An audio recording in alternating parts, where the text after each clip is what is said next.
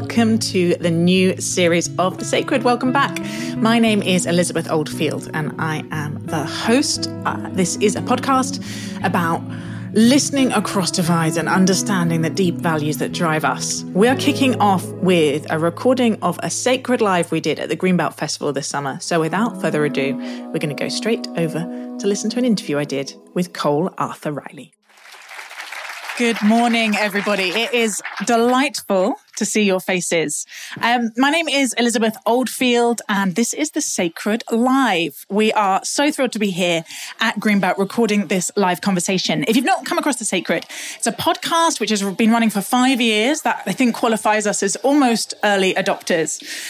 And in it, I speak to a wide range of people in public life who have some kind of public voice, who I think are in some ways shaping our common life. And I ask them what is sacred to them. I want to get beyond the kind of adversarial today program style clashes, or indeed the kind of self promoting interviews that uh, happen when everyone's going around saying the same things uh, to everyone that they speak to. I'm really interested in the health of our common life, how we live together despite our very many differences and disagreements. And I found trying to listen to the person behind the position to get a sense of really what their vision of the good is, although we rarely say it as explicitly as that. Um, what are they trying to do in public and how have they got to where they are really helps me and I need this, grow in curiosity and empathy for people who are not like myself. We speak to people from all different tribes, from any uh, controversial issue you can think of. We will have spoken to people who hold opposing views. And honestly, it's become a spiritual practice for me. It's a it's an active resistance to the polarizing, dehumanizing tides that I see in our society coming through our information technology, from the ways, from the demographic changes that keep trying to sort us into little pockets who increasingly can't bear each other. That is not something that I am prepared to allow to happen to me because of my faith and because it just sounds much less fun than a society in which we listen well to each other across the divides.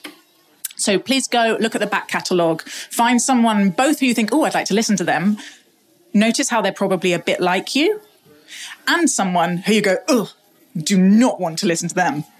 And notice what is it in them that is setting off very tiny little tribal reaction in yourself and see if you can try and listen to both. I am so pleased to welcome our guest today. Cole Arthur Riley, who I know from both talking to friends and just overhearing people in queues has already been just the most enormous blessing uh, through the talks that she's done so far her book, This Here Flesh, has been a huge encouragement and inspiration and a blessing to me. She is a writer. She is the creator of uh, Black Liturgies, which is an Instagram account, but m- more than that, really. It feels like it's a sort of communications platform spreading goodness, particularly in spaces where sometimes that's a hard thing to find. And she's with us today uh, for the sacred. So I am going to kick off. This is just in case I need it. Um, with the opening question, and I checked this with Cole. Going straight deep uh, uh, scares some guests. Luckily, I think Cole's a bit like me in that she's got no patience for small talk, so she's very happy that we're going to go in the deep end. Having had a little bit of time to think about it, Cole, what is sacred to you? The thing that first came to mind when I saw that that question was was storytelling, maybe more generally stories, so both the telling of them, but also receiving them and holding them. Um, and, and I think not just story in terms of memory, although, you know, I, I write about it and it's very important to me, like keeping memory well as a collective.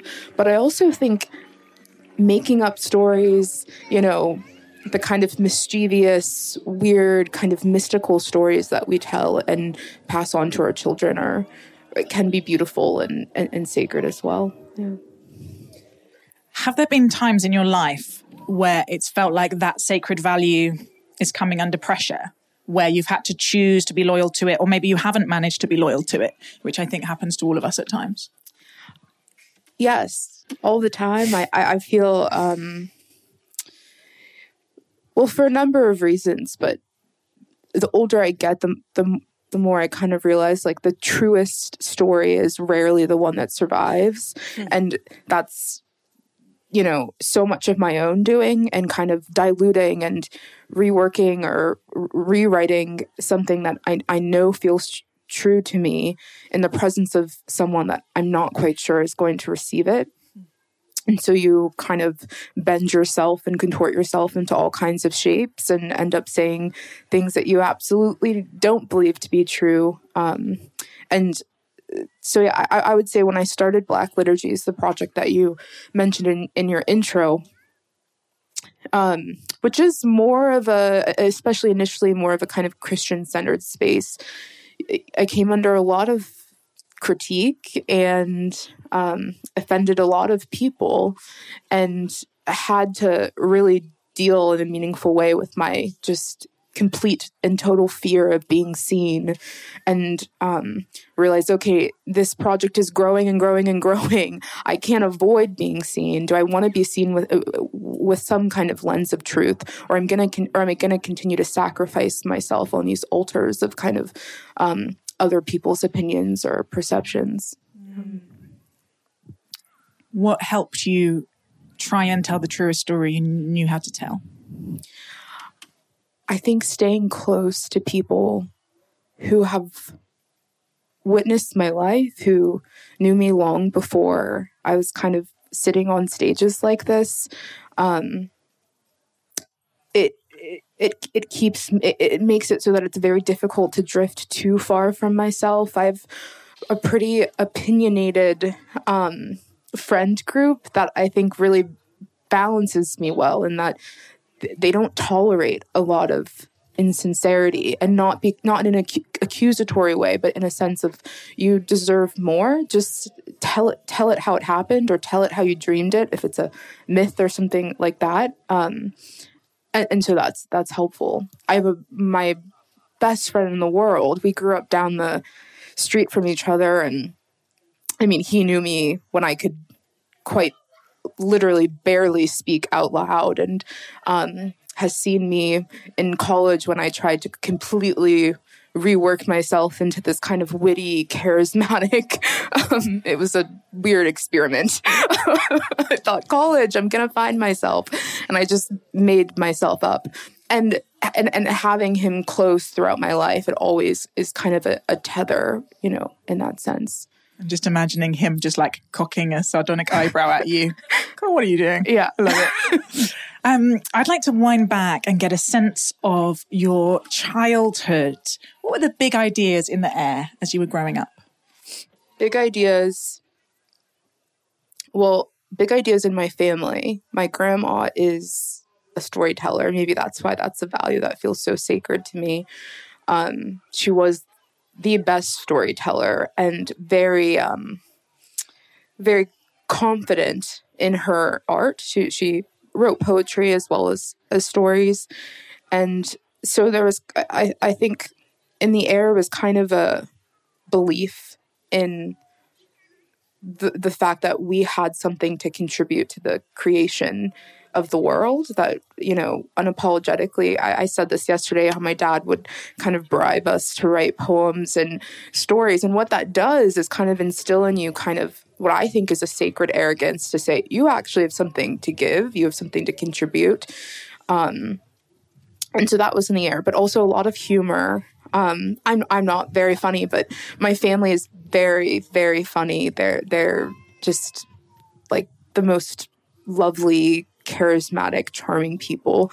And so there was a lot of humor, a lot of levity and play, and a lot of um, intimacy between generations. Their extended family was all kind of crammed into one house. There are times where I lived with my grandma and aunt. There were times where my uncle lived with us, and there was so much kind of transitivity and um, that intergenerational connection that I think was part of the air we were breathing.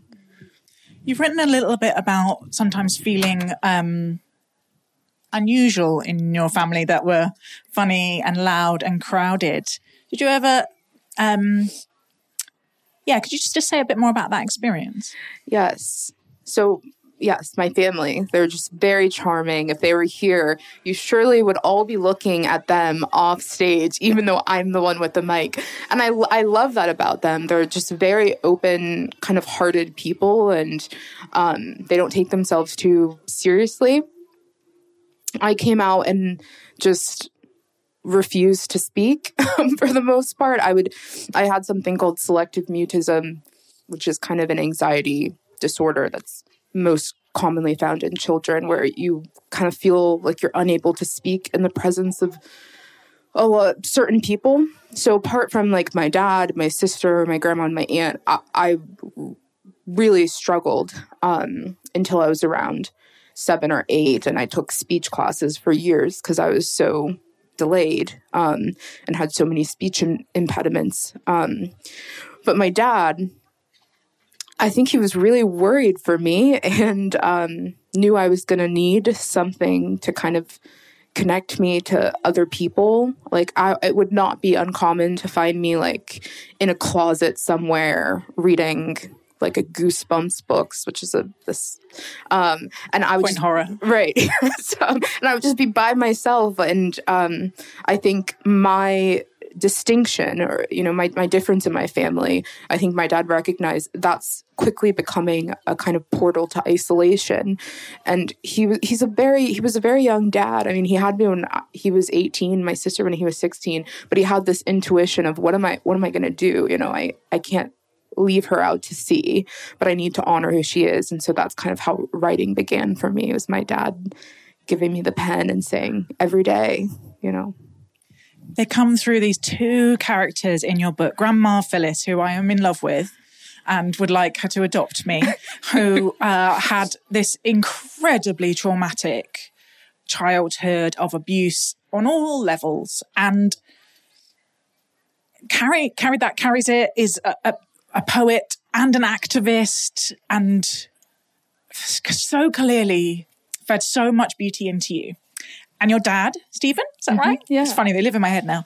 uh, it's, you know, this teen dad who had his own troubles, right? Who had his own struggles, but seemed to be able to speak words over you that dignified you at a deep level.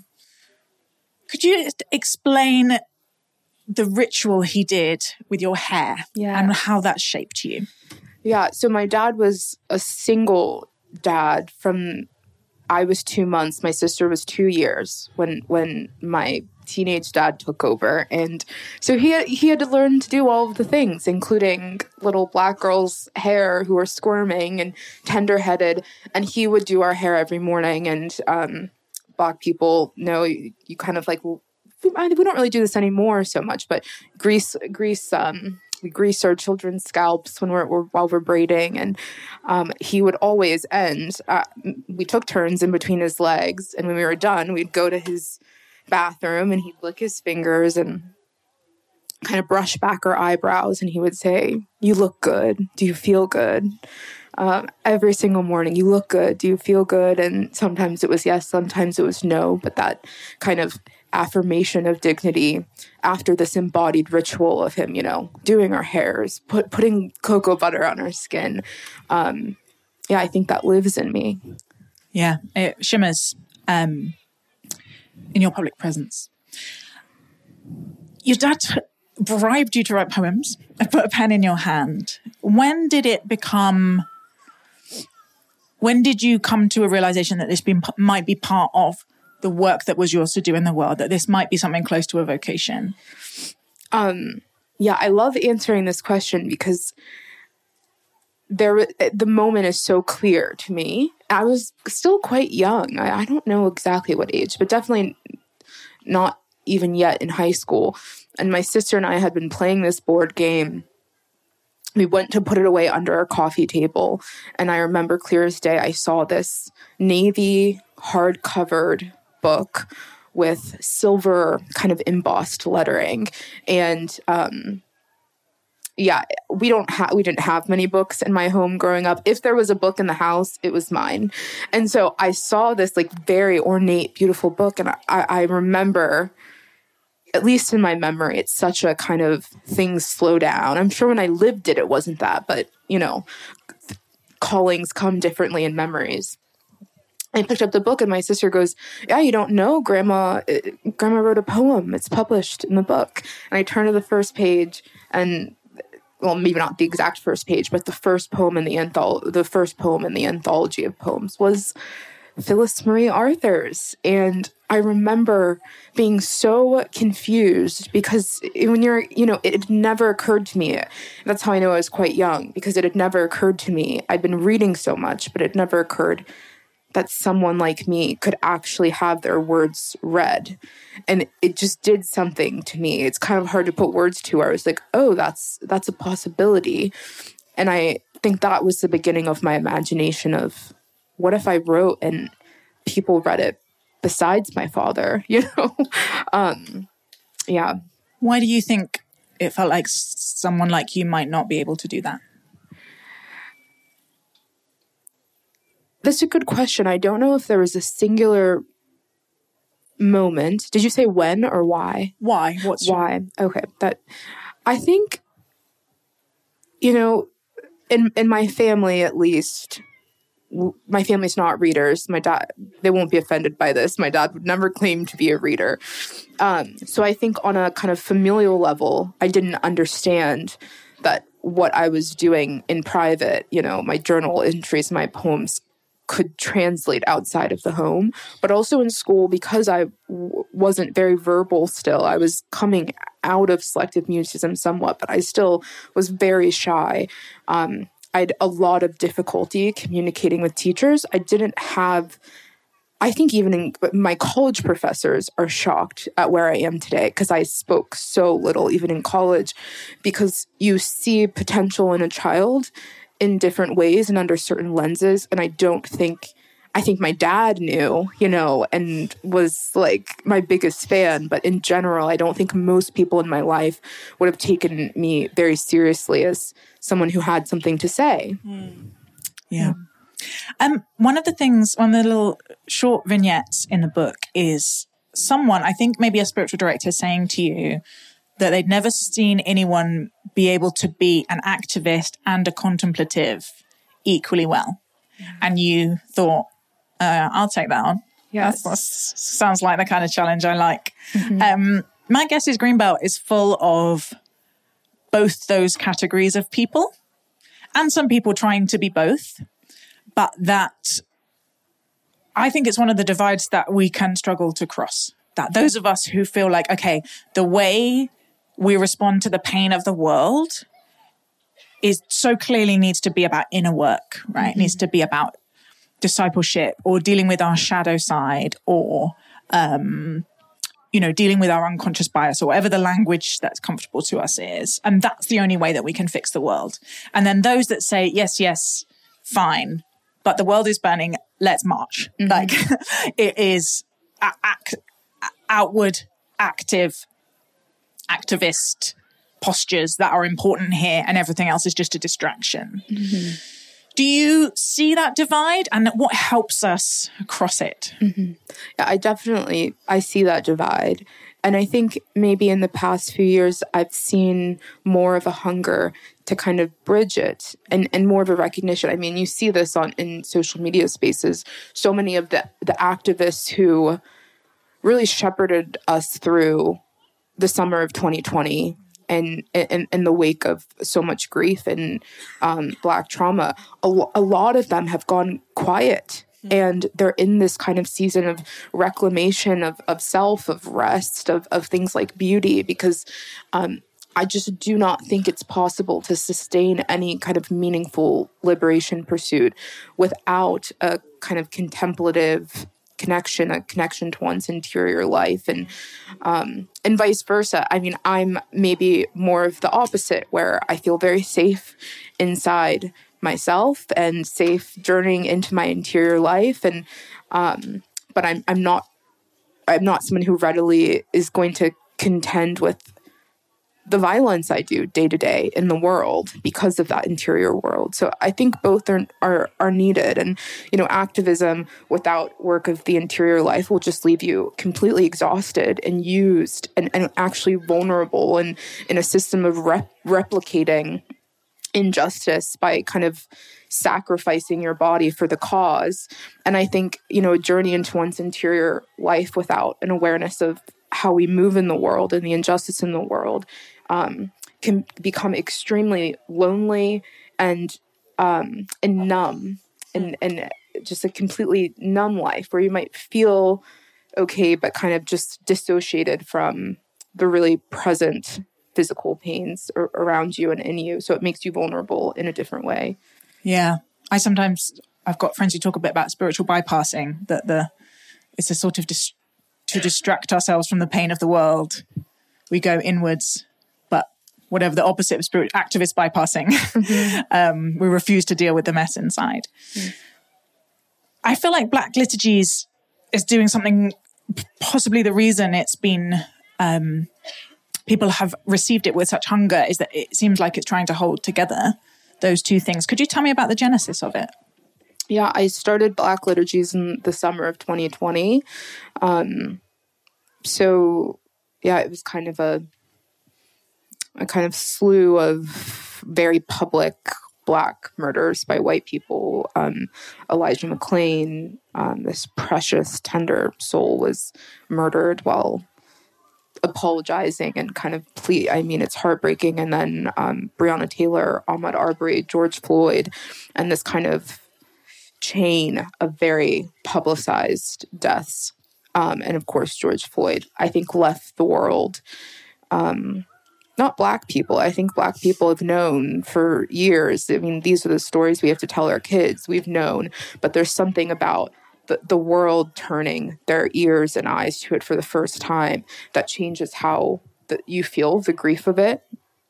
Um, and I attend a, I attend an Episcopal church, and the Sunday after George Floyd's death was Pentecost. I remember very clearly. It's the pandemic, so I'm in bed walking onto this church service and just feeling so empty and and um yeah I, i've said there are days that are it's just very hard to pray words written by a white man and the book of common prayer is beautiful but I also know what was happening to my ancestors when Thomas Cranmer wrote the Book of Common Prayer and wrote those words that were not meant for me at that time. And so it's complicated.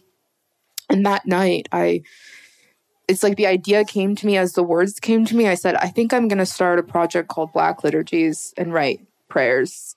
But connect to black grief. I told my husband this in bed and he's like, okay.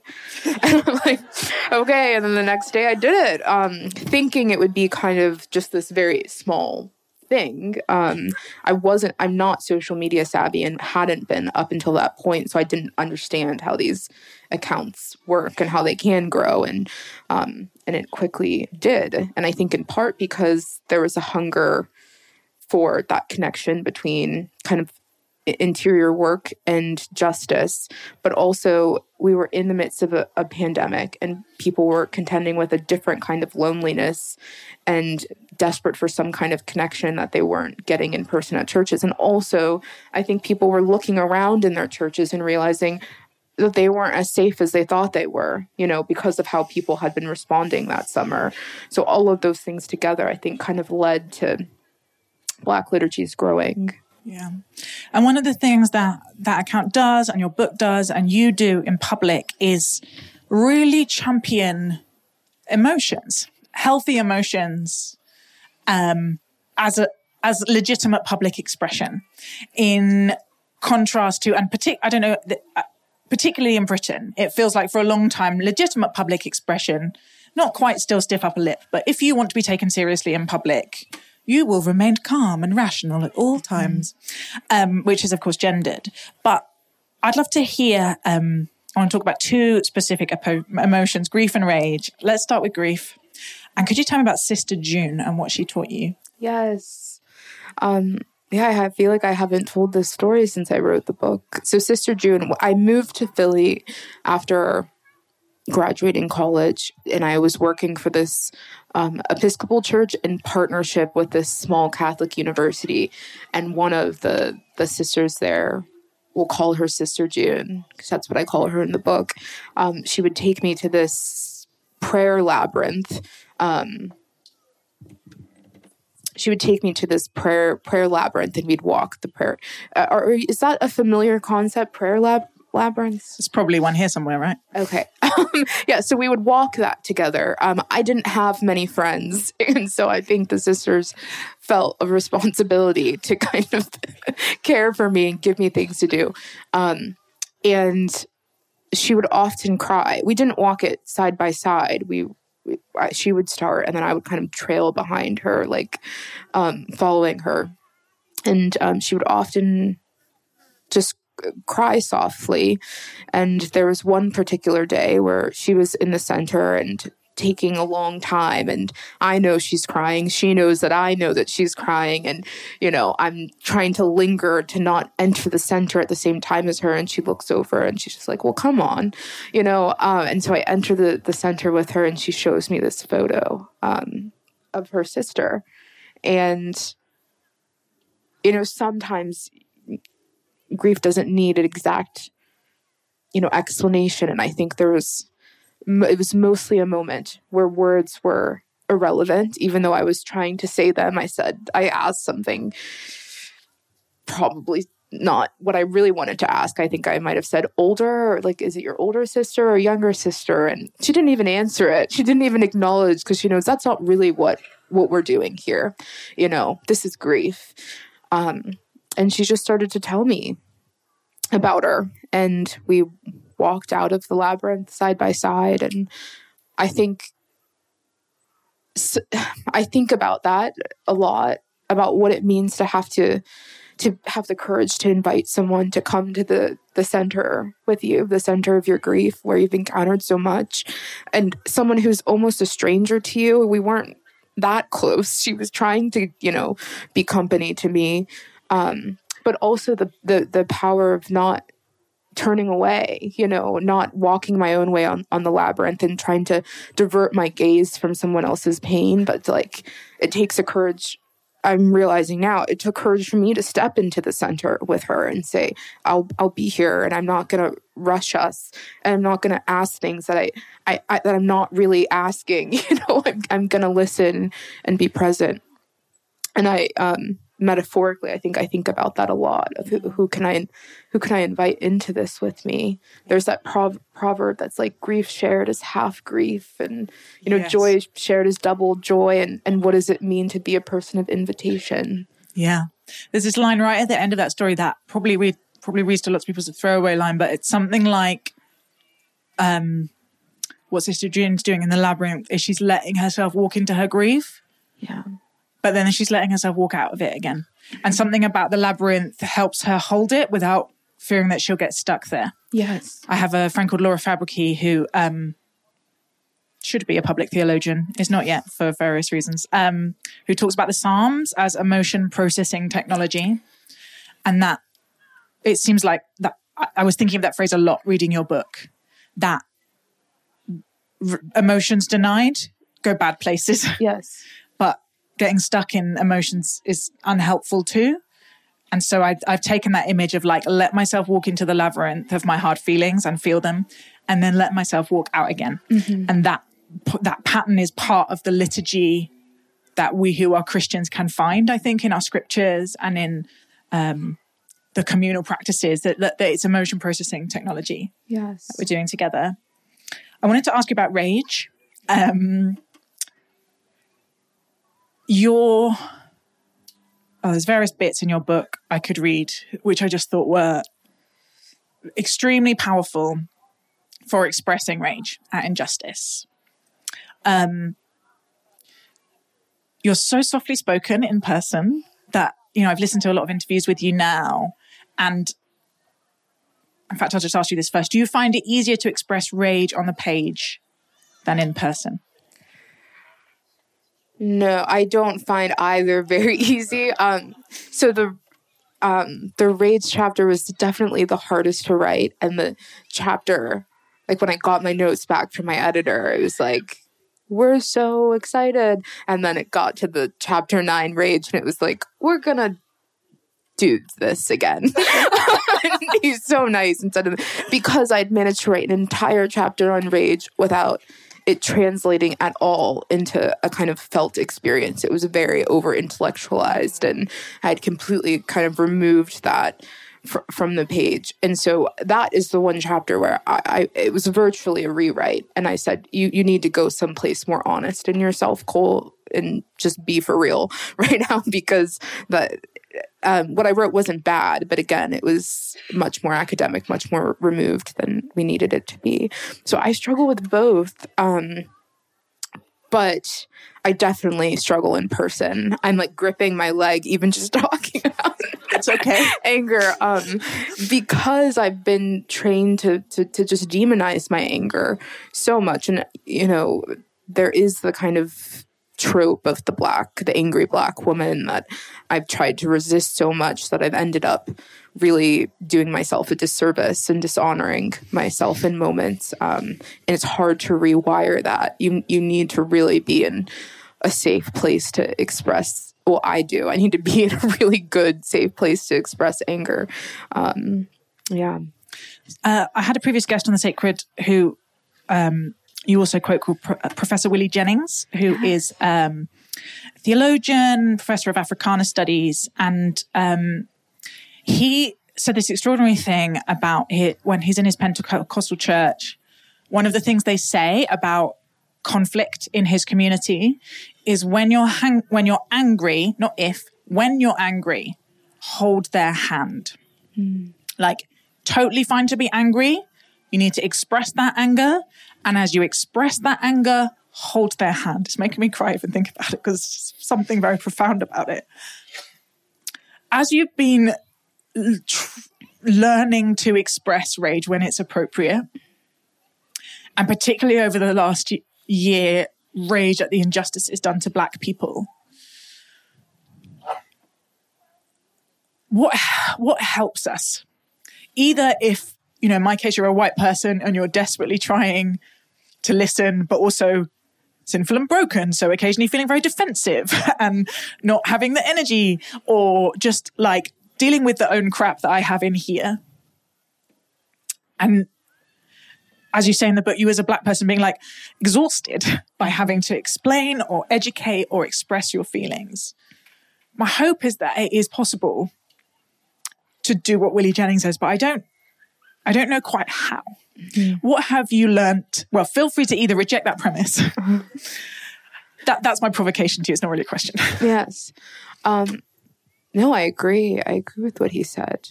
And my grandma, she said something similar about um, she she suffered from a lot of um, abuse that was facilitated by the church and um, had a very kind of alienated relationship with God and the divine. And she talked about her anger at God actually being a, a tether to, to God because anger I mean, it's not exactly the hold your hand remark, but it's something similar. Anger, anger comes for you.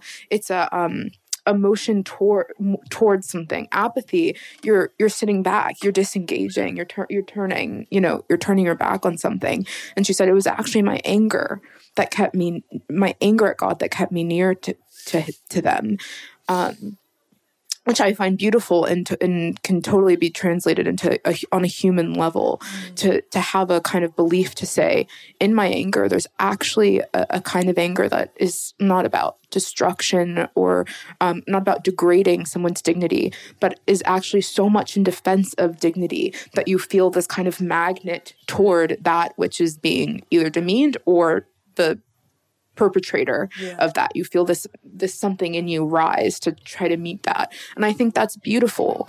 And the sense of i mean willie jennings maybe said it more in a um, even a more tender way the sense of hold their hand to say i won't let you. I, I, I won't let you because i believe in the dignity of the man who shoots into a closed door and kills a black woman in the night. I believe that's not what they were meant for. and that's actually operating outside of their dignity. And so whenever I rise in anger, I it's it's it's it's not an act of um, destruction. It's actually calling someone back into their humanity, calling someone back into their dignity. If I can remember that as it's happening, I think that makes us all a bit more brave mm. in terms of having a kind of possession over our rage. Yeah, it's anger in the service of the relationship. They're saying this this I care enough about whatever this connection is that I'm not going to pretend this never happened and just let this thing die. Mm-hmm. I'm going to express it to you. Mm-hmm.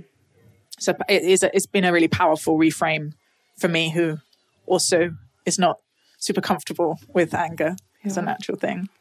Um,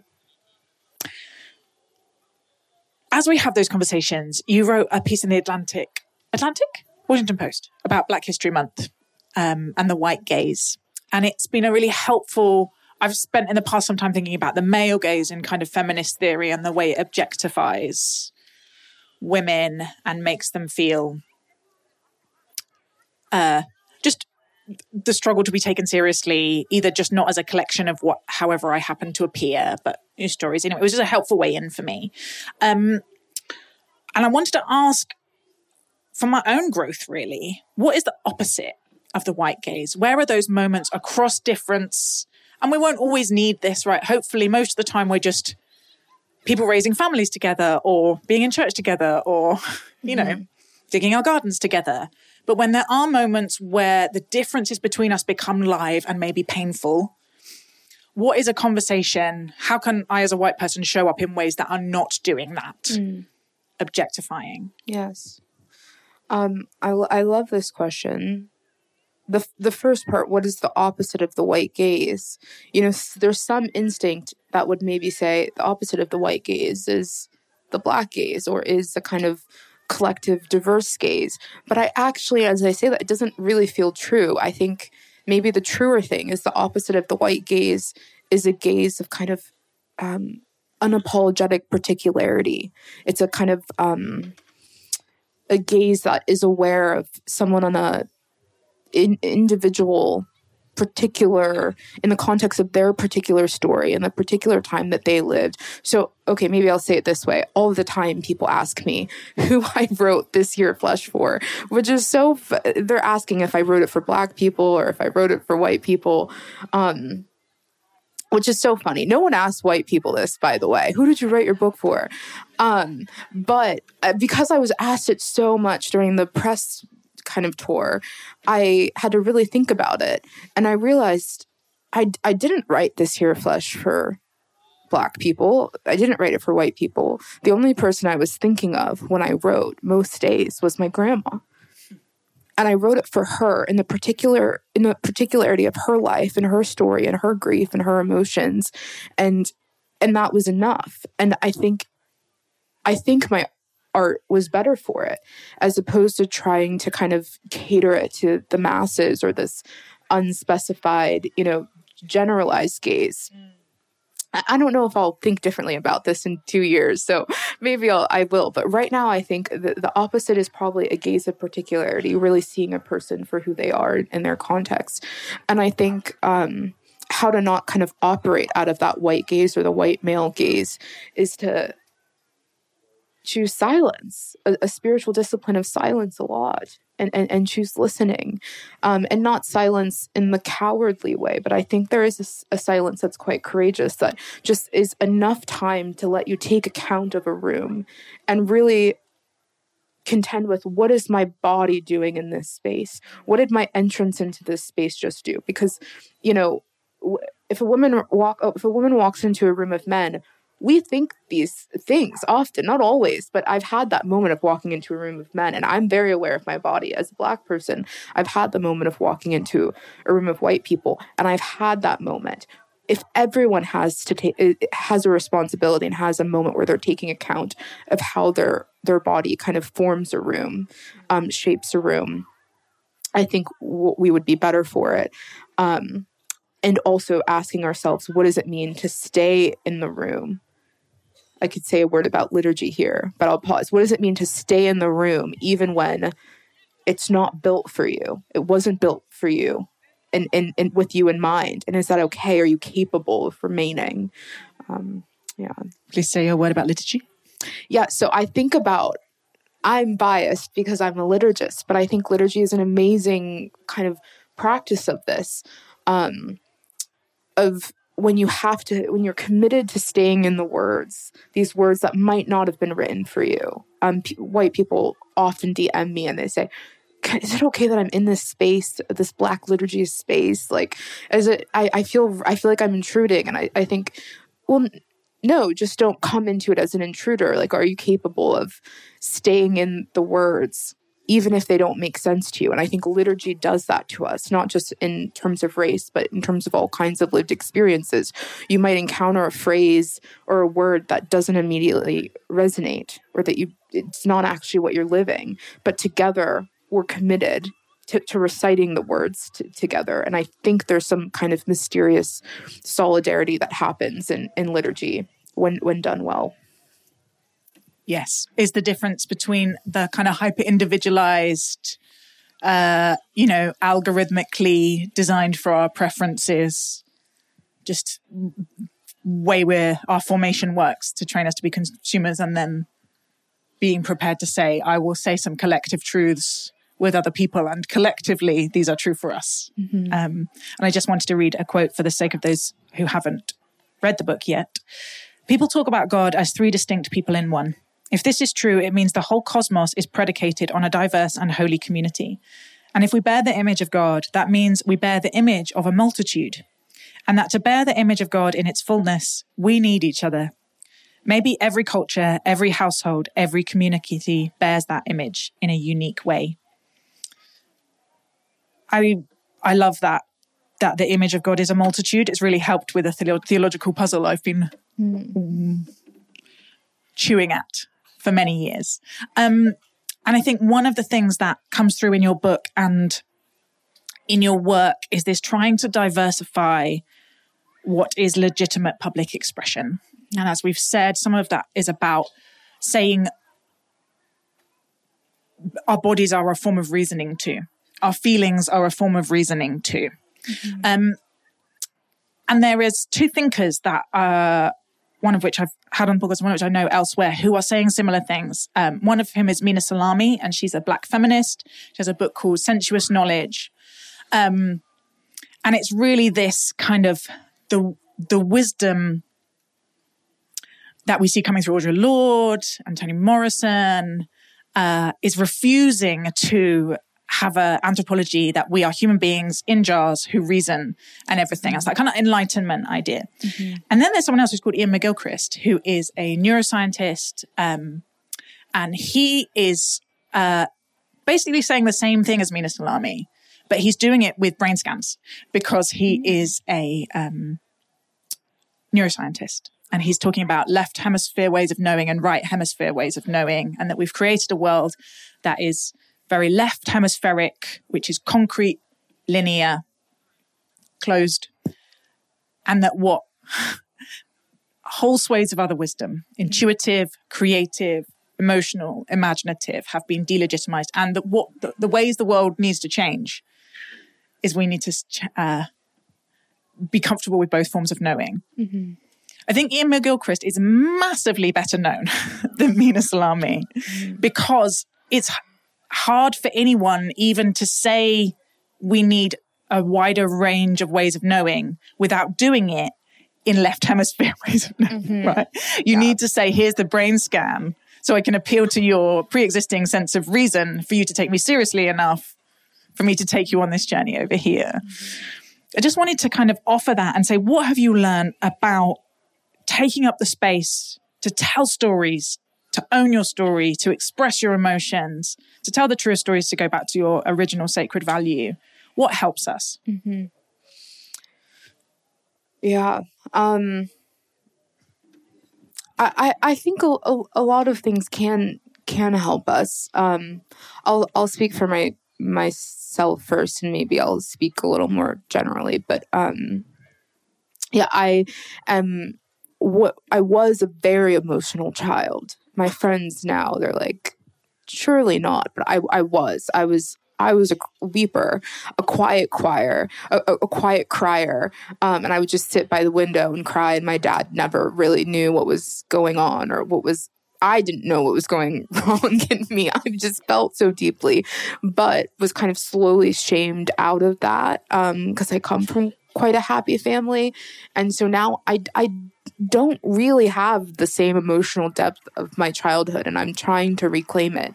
Um, but it's it, it takes work and and like you said even when i'm speaking to people about emotions and I mean, Black emotion is kind of one of the pillars of the Black Liturgies Project. Even when I'm speaking to people about it, I feel the need to kind of over intellectualize it so that people still take me seriously. It, it runs deep. I know exactly what you mean. Um, there's a beautiful, Audre Lorde says that. She says, um, the white father said, I think, therefore I am.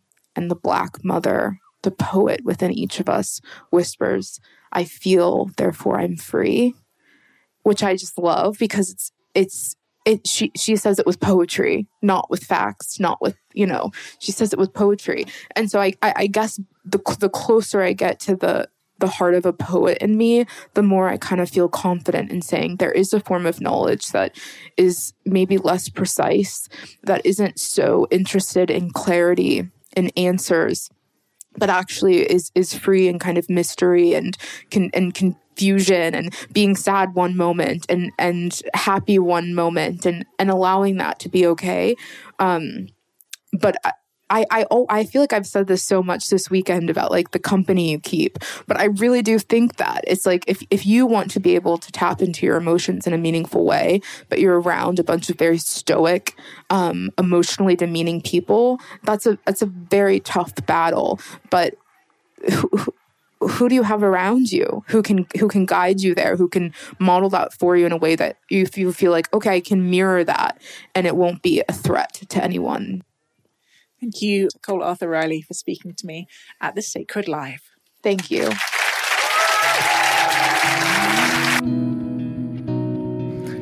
Gosh, that was such a um, satisfying and moving conversation, largely because Cole is so careful and honest and thoughtful with what she brings. She really does try and hold to that sacred value of um, telling the true story.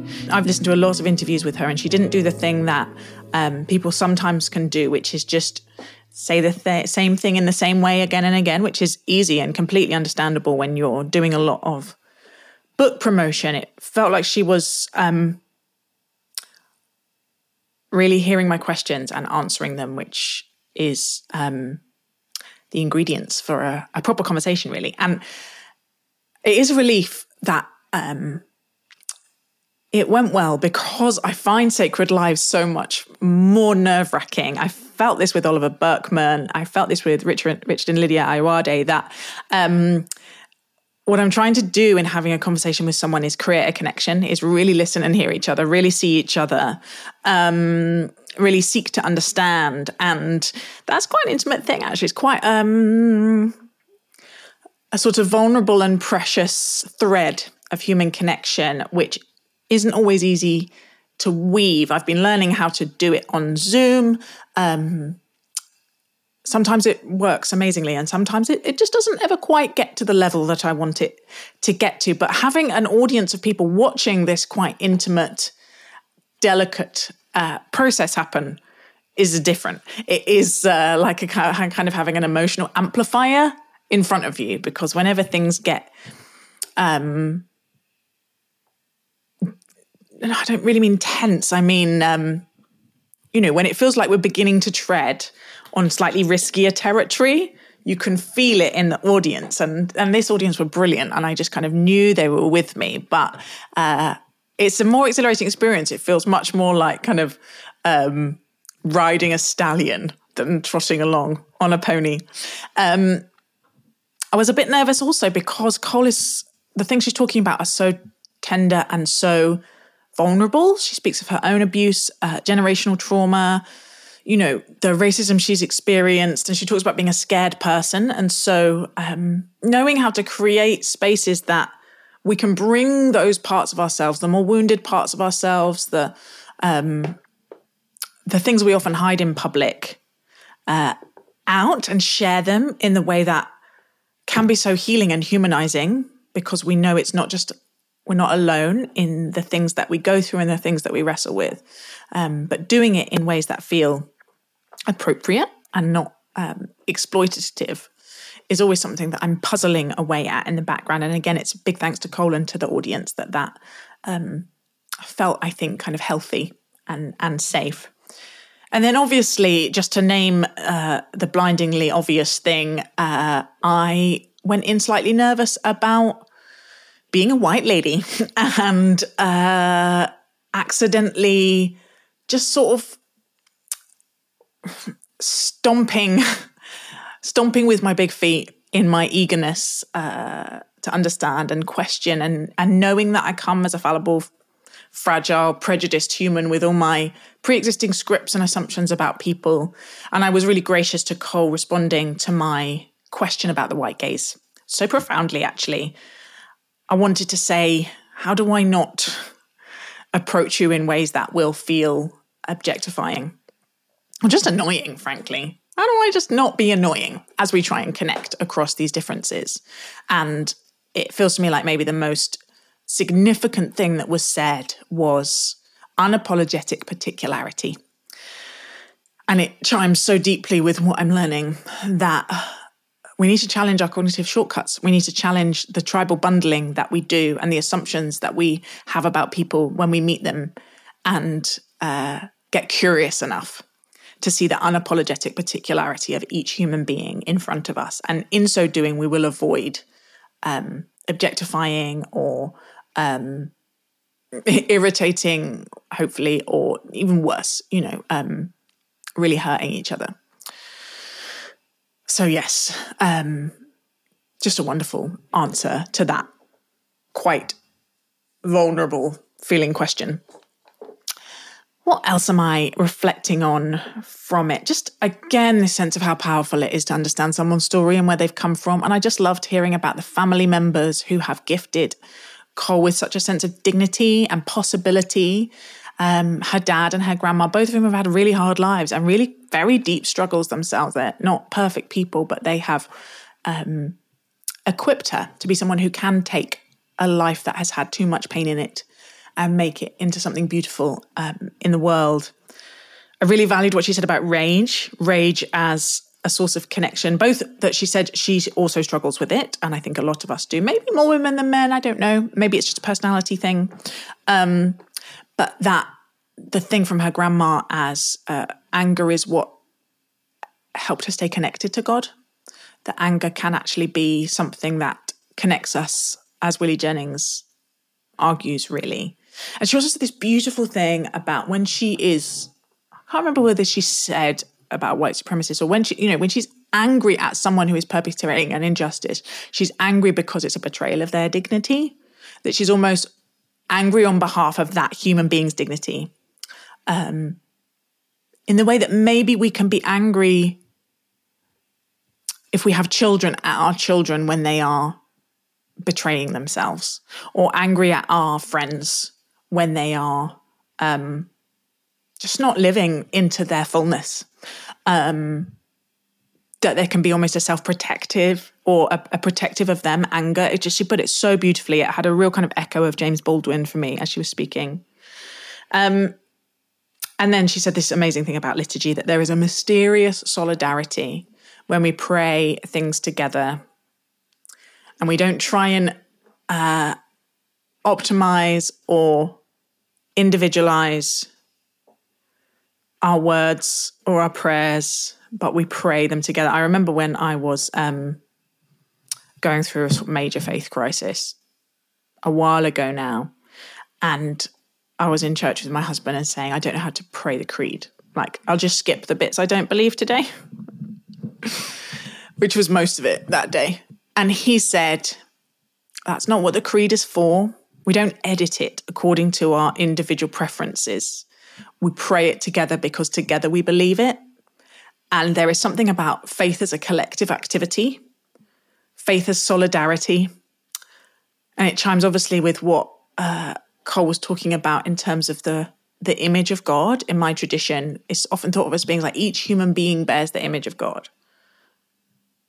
And I think Cole would say, and I'm very drawn to this idea that we together bear the image of God, that we as a body, we as a, community, we as a family bear the image of God, and we're not a full image without each other. We can't, we can't um, we can't do that dignifying, humanizing, liberating thing that Christians believe humans are called to on our own. Beautiful. Um, I really hope you enjoyed listening. You can find many episodes with people from a very wide range of different perspectives in our back catalogue.